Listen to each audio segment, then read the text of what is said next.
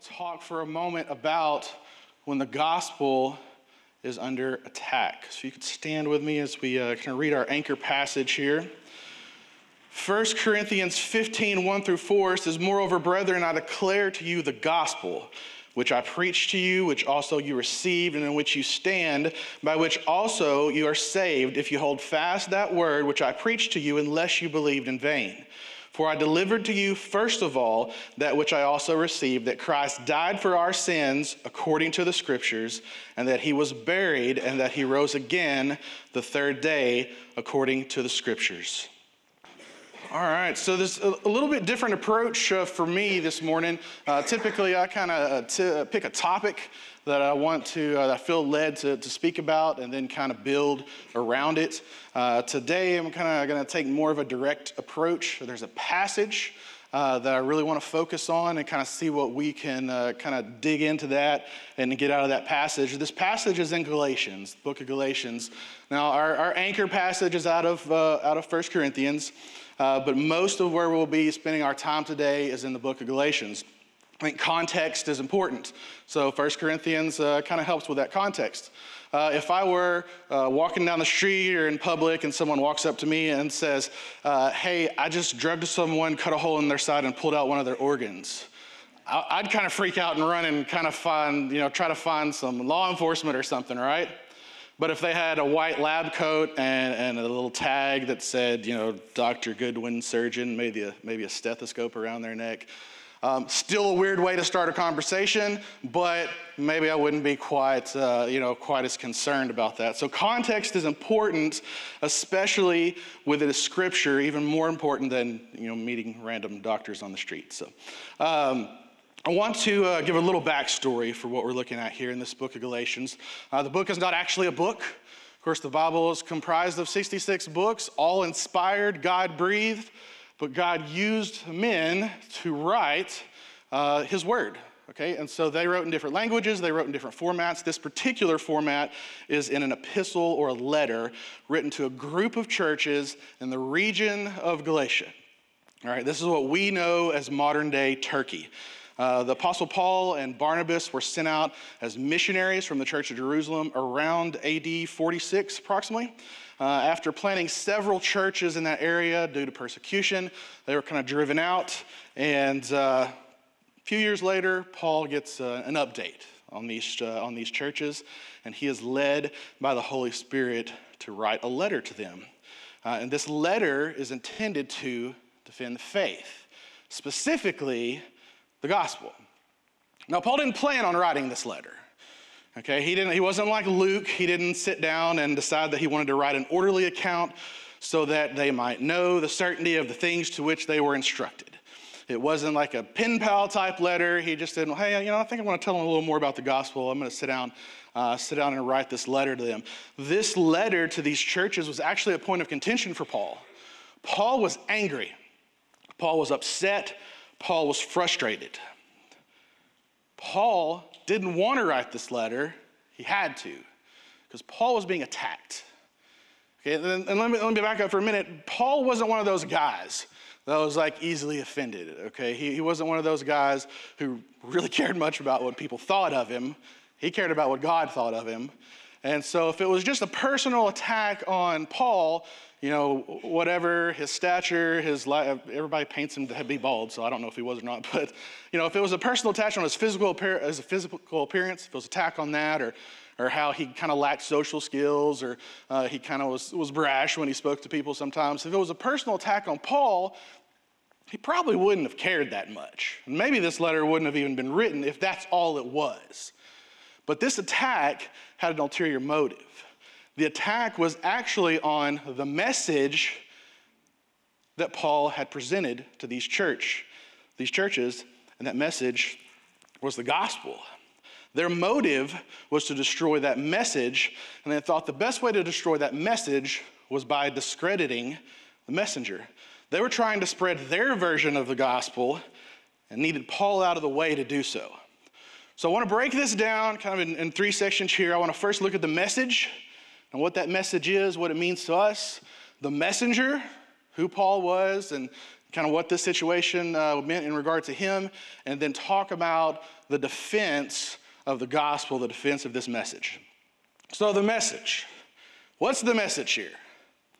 It's simple. The message is the gospel. So, what's the gospel? We hear the gospel all the time, right?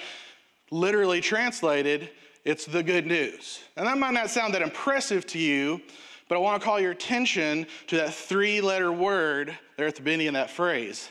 It's the good news. Sister Christina, if I told you that today you get to go home and have a nap and rest undisturbed, have a peaceful afternoon, that'd be good news to you, right? But it's not the good news, okay? Brother Tobin, if I told you you won season tickets to the Cardinals, you have access to the Redbird Club climate controlled seating, that'd be good news for you, right? Yeah. But it's not the good news. It's not the good news. The good news is in our original text says Christ died for our sins according to the scriptures, and that he was buried and rose again the third day according to the scriptures. There's so much in this relatively short passage. Jesus, the Christ, the Messiah, the Son of God, didn't just die, but he died for a purpose to cover our sins. He was the only one who could pay that price. We know that according to the scriptures. He wasn't just buried, but he rose again. He conquered death, keeping his promise, just as he said, according to the scriptures. This is the good news.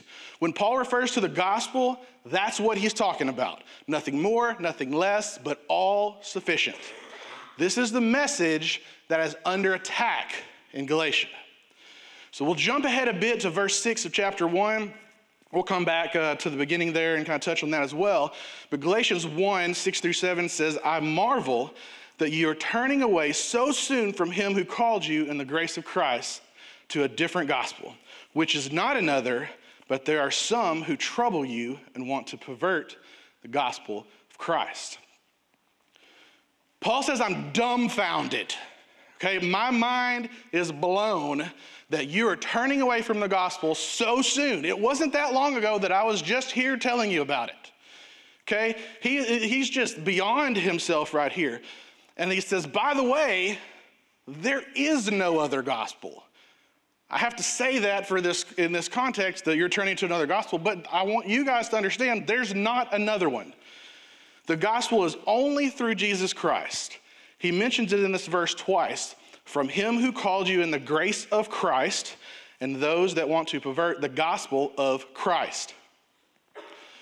In our southern translation, if it ain't got Jesus in it and only Jesus in it, it ain't real. It's fake, it's an impostor, it's a wannabe. Jesus said himself in John 14, 6, I am the way, the truth, and the life. No one comes to the Father except through me. Not me and my good deeds, not me and my religious rituals, not me and my offering, not me and my grandparents who have always been to church. Me. Jesus plus nothing minus nothing. That's as clear as Paul could get. And when Paul says there's someone troubling the churches in Galatia and perverting the gospel of Christ, how are they doing that? Let's jump over to Acts chapter 15. This is from the account of the Jerusalem Council, where the apostles finally met, discussed this matter, and put it to rest. But this meeting is believed to have happened, uh, taken place a short, short while after this letter was actually written to the churches at Galatia. But Acts 15:5 says, "But some of the sect of the Pharisees who believed rose up, saying, It is necessary to circumcise them and to command them to keep the law of Moses." They were teaching Jesus plus Jewish rituals, including circumcision, keeping the Jewish law, equaled justification. They were teaching that salvation was through Jesus and works. These false teachers were Pharisees, many of them highly educated, just as Paul was. Some of them were believers. It says Pharisees who believed. They were saved, but they were so attached to their Jewish customs that they just couldn't let them go. What they failed to realize is that God implemented those customs and those laws. He did so for a reason and for a specific time. That time had ended and the reason was fulfilled in Jesus. Jesus was the answer to the who, what, where, when, why, and how of all of this. Jesus was everything.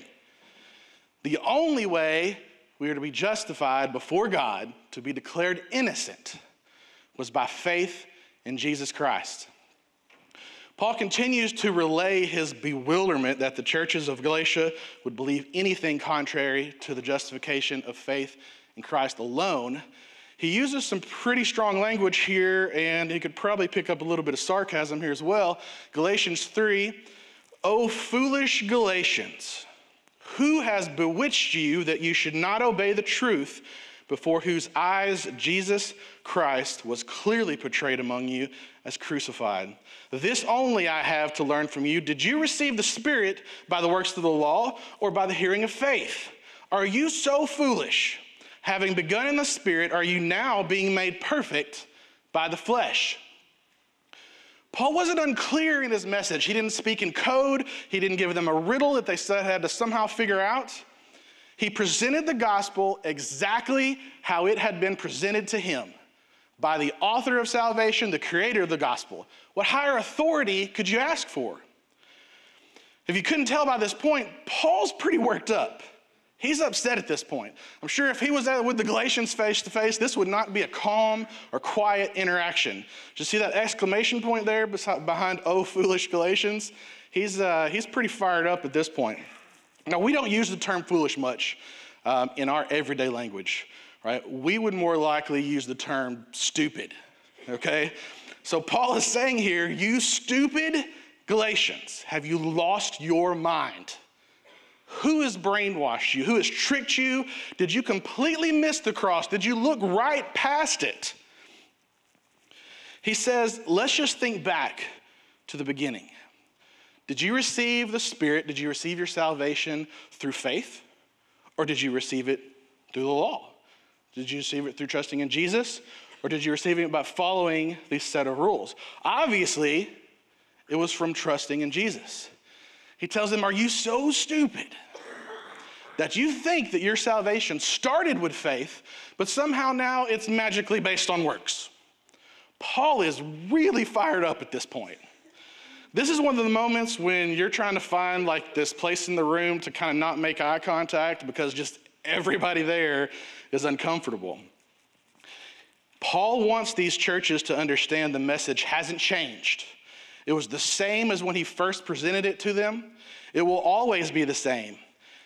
If he asked their children's children's children what the gospel was, they should give the same answer.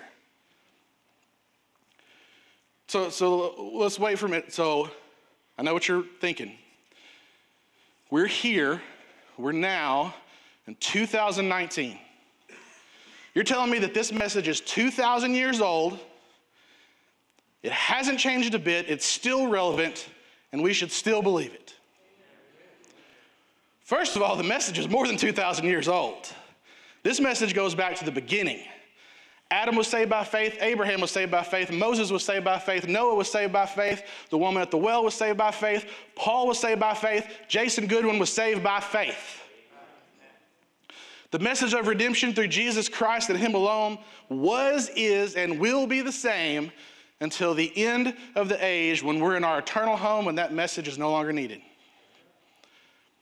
This new breed of Pharisees knew the message that Paul preached was simple. They knew it was through Christ alone, but they just couldn't let go of their traditions. They had to be under conviction. They just had to be, at least the ones that were saved. But misery loves company, company equals power, so they had to get everyone else on board, or at least try to. They knew they would have a hard time convincing the church that Paul's version was incorrect, theirs was correct, especially when Paul presented it so simply and directly. So, what was left for them to do but discredit the messenger? If they could discredit the messenger, they could discredit the message. So, here we are, Paul, the messenger, is under attack. What better way to discredit the messenger and his message than to undermine his authority? Why should I listen to him? What does he know? Who does he think he is? Is he just making this up? Does any of this sound familiar to us today, here and now? They said, He's not even a real apostle. He doesn't meet the qualifications. Why should we believe anything he has to say? They actually have a point here. Let's look at the qualifications of an apostle. Just real quickly, a little side sidebar here. The word apostle comes from the Greek word apostello, meaning one sent by the king with the authority of the king. In other words, the king himself appointed and sent out his messenger. The qualifications, you can look at them, uh, look them up in Acts 1, uh, but they, are, they accompany, if you accompany Jesus throughout his ministry, like Jesus was your pastor, all right? They were there with him through his baptism by John, and his resurrection, and his ascension. They were, here, they were there the whole time. That was the qualification of an apostle. Paul didn't meet those requirements. If you recall, Paul or Saul at the time was busy persecuting this church. He was trying to destroy everything that had to do with Jesus. Yet he opens his letter with a clear proclamation of his title. He says, Paul, an apostle not from men, nor through men, but through Jesus Christ and God the Father who raised him from the dead, and all the brethren who are with me to the churches at Galatia. He immediately sets himself apart from the other brethren in his company. But how can he do this? We just established that he doesn't meet the qualifications for an apostle. Let's look at what Paul had to say about that. We skip forward to verse 12, 11 and 12 says, But I make known to you, brethren, that the gospel which was preached by me is not according to man. For I neither received it from man, nor I was taught it, nor was I taught it, but it came through the revelation of Jesus Christ. We skip down to verse 15. But when it pleased God, who separated me from my mother's womb and called me through his grace to reveal his son in me, that I might preach him among the Gentiles, I did not immediately confer with flesh and blood, nor did I go to Jerusalem to those who were apostles before me. But I went to Arabia and returned again to Damascus. Then, after three years, I went up to Jerusalem to see Peter and remained with him 15 days. But I saw none of the other apostles except James, the Lord's brother.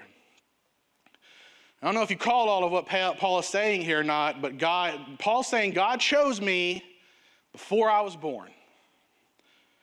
And not only did he choose me before I was born, but when he made that calling known to me, he sent me to the Arabian Desert Seminary for three years. My professor was this guy, some of you may know him. He goes by the name of Jesus Christ. He was taught specifically by Jesus Christ for three years. So take that, Pharisees, right? Paul was not influenced by other apostles. He did not derive the gospel himself using his intellect or information that he had heard from others. The gospel he presented was pure and straight from the source. Anybody ever bought those bottles of water that say bottled at the source?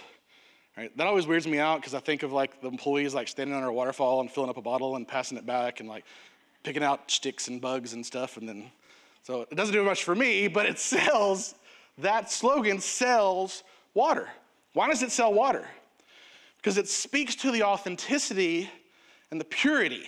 It came straight from the source. There's nothing in between the water and the bottle. The same goes here. There's no middleman. This isn't a telephone game where the message at the end comes out completely different than when it started. In our anchor text, Paul says, I delivered to you first of all that which I also received, was bottled at the source.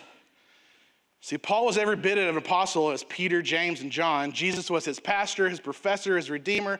The truth of the gospel, including the death, burial, resurrection, ascension, and all the rest of Jesus' ministry, was revealed to Paul directly. The message was given to him by the king with full authority, the same authority as the other apostles. Paul was the last of his kind. He was just born at a little bit different time than the others. If you look at 1 Corinthians 15 8, it says, Then last of all, he was seen by me also, as by one born out of due time. So, what does this mean to us? Can we be apostles? No. However, as messengers of the gospel, which we are, if we know Christ as our Savior, either in some pastoral role or just the ministry of reconciliation in general, as spoke of in 2 Corinthians 5, We have authority in the Word. 2 Timothy 3 16, 17 says, All scripture is given by inspiration of God and is profitable for doctrine, for reproof, for correction, for instruction in righteousness, that the man of God may be complete, thoroughly equipped for every good work. This message is given directly from the king and carries all of his authority. We don't have apostles with us today, but we have something even better. 2 Peter 1 19 through 21 says, So we have the prophetic word confirmed. King James Version says, a more sure word, which you do well to heed as a light that shines in a dark place until the day dawns and the morning star rises in your hearts. Knowing this first, that no prophecy of Scripture is of any private interpretation, for prophecy never came by the will of man, but holy men of God spoke as they were moved by the Holy Spirit. 1 Corinthians 2 9 through 12 says, But as it is written, Eye have not seen, nor ear heard, nor have entered into the heart of man the things which God has prepared for those who love him. But God has revealed them to us through his Spirit. For the Spirit searches all things, yes, the deep things of God. For what man knows the things of a man except the Spirit of the man which is in him? Even so, no one knows the things of God except the Spirit of God. Now we have received not the Spirit of the world but the Spirit who is from God, that we might know the things that have been freely given to us by God. Our authority is found in the gospel message led by the Holy Spirit. As messengers, do you think we could be under attack sometimes? Absolutely. 1 John 3:13 says, "Do not marvel, my brethren, if the world hates you." John 15, 18 through 21 says, If the world hates you, you know that it hated me before it hated you.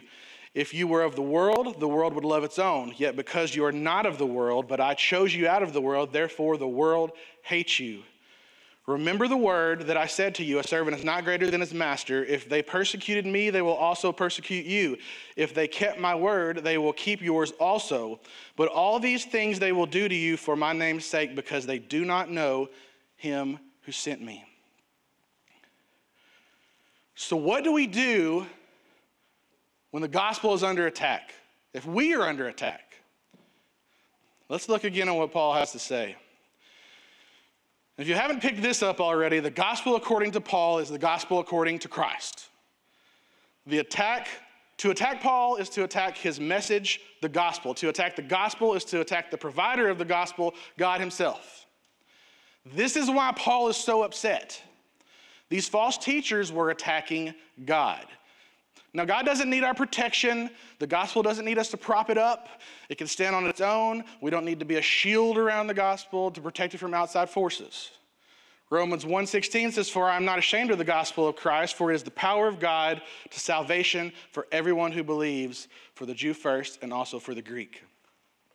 The gospel is the power of God unto salvation. The power of God. Us trying to protect that would be like a flea trying to protect an elephant. Right? It's just not necessary.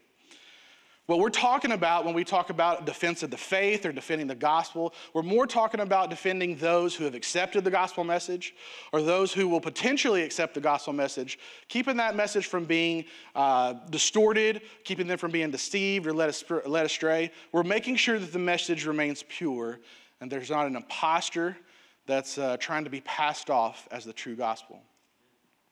So let's go back to the beginning of the letter. Galatians 1 Paul, an apostle, not from men nor through man, but through Jesus Christ and God the Father who raised him from the dead, and all the brethren who are with me, to the churches of Galatia. Grace to you and peace from God the Father and our Lord Jesus Christ, who gave himself for our sins that he might deliver us from the present evil age, according to the will of our God and Father, to whom be glory forever and ever. Amen. Paul kicks off this letter to defend the gospel with a presentation of the gospel.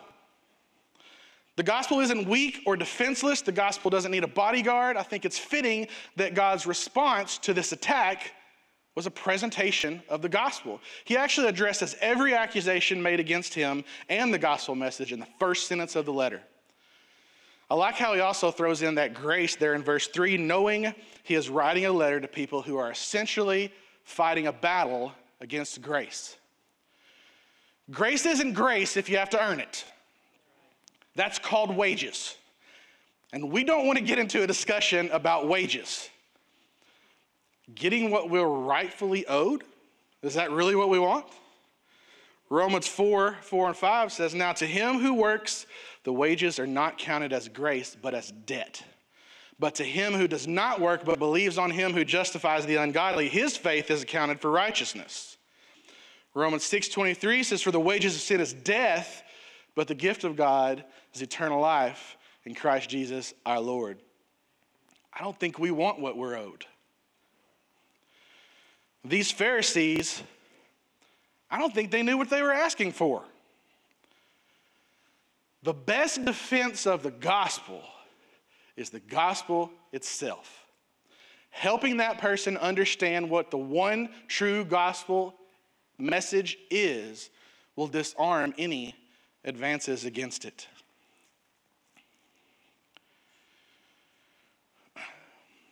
There's one thing I want us to grasp today is the importance of the gospel message. The purity of the gospel message. The singularity of the gospel message. There is only one. There's not another gospel. One and only. When God, when Jesus paid that price for us, it was a one-time deal. When we accept that gift, it's a one-time deal. Nothing we can do can destroy that or, or, or, lose that. There's nothing we can do bad enough, or we can't if we if we fail to do enough good things. There's nothing we can do to discredit that gospel message once you've accepted it. That should give you some peace, right? John 16 33 says, These things I have spoken to you, that in me you may have peace. In the world you have had tri- you will have tribulation, but be of good cheer, I have overcome the world. The gospel brings peace. The gospel brings security. There is no peace in a gospel that I have to supplement. There's no peace in a gospel that depends on my successes or failures. I can't do it. I'm going to fail. Our, our culture just hammers this into our head. You be a self made man. You can do this all yourself. You just stand, lift yourself up by your bootstraps. It's all you. You can do it. You can't do it. You cannot save yourself. It's a lie that the enemy gives you. You cannot save yourself in whole or in part. Jesus doesn't need your help to save you. And frankly, the thought that I should be able to help Jesus save me is arrogant and conceited on my part and flies in the face of the price that God paid on the cross. The simplicity and sufficiency and pure expression of love that flows from the blood of Christ is our only hope. And what a hope it is. Romans 8:31 says, "What then shall we say to these things? If God is for us, who can be against us?" If you're on Jesus' side, congratulations. You won. It's not because you fought a good battle, it's not because you trained really hard. It's because of what Christ did solely and completely. Jesus minus nothing plus nothing is everything. There's one thing I hope you get today that is the gospel message. Christ died for our sins according to the scriptures, and he rose, he was buried, rose again on the third day according to the scriptures. Plain and simple. That's it. I hope you've experienced, I hope, you, I hope you've understood that gospel message today. If you haven't, I'd love to speak with you about it. It's so, so simple, but so complex at the same time, so amazing that He stepped in our place when we deserved to die. That wages thing, we don't, we don't want what we deserve. But by saying that we're going to add to the gospel and may, I need to kind of help it out, you're saying that it's not enough. And, that, and, and some, somehow it depends on me for my salvation. You're not going to make it. Jesus plus nothing minus nothing is everything. Y'all pray with me.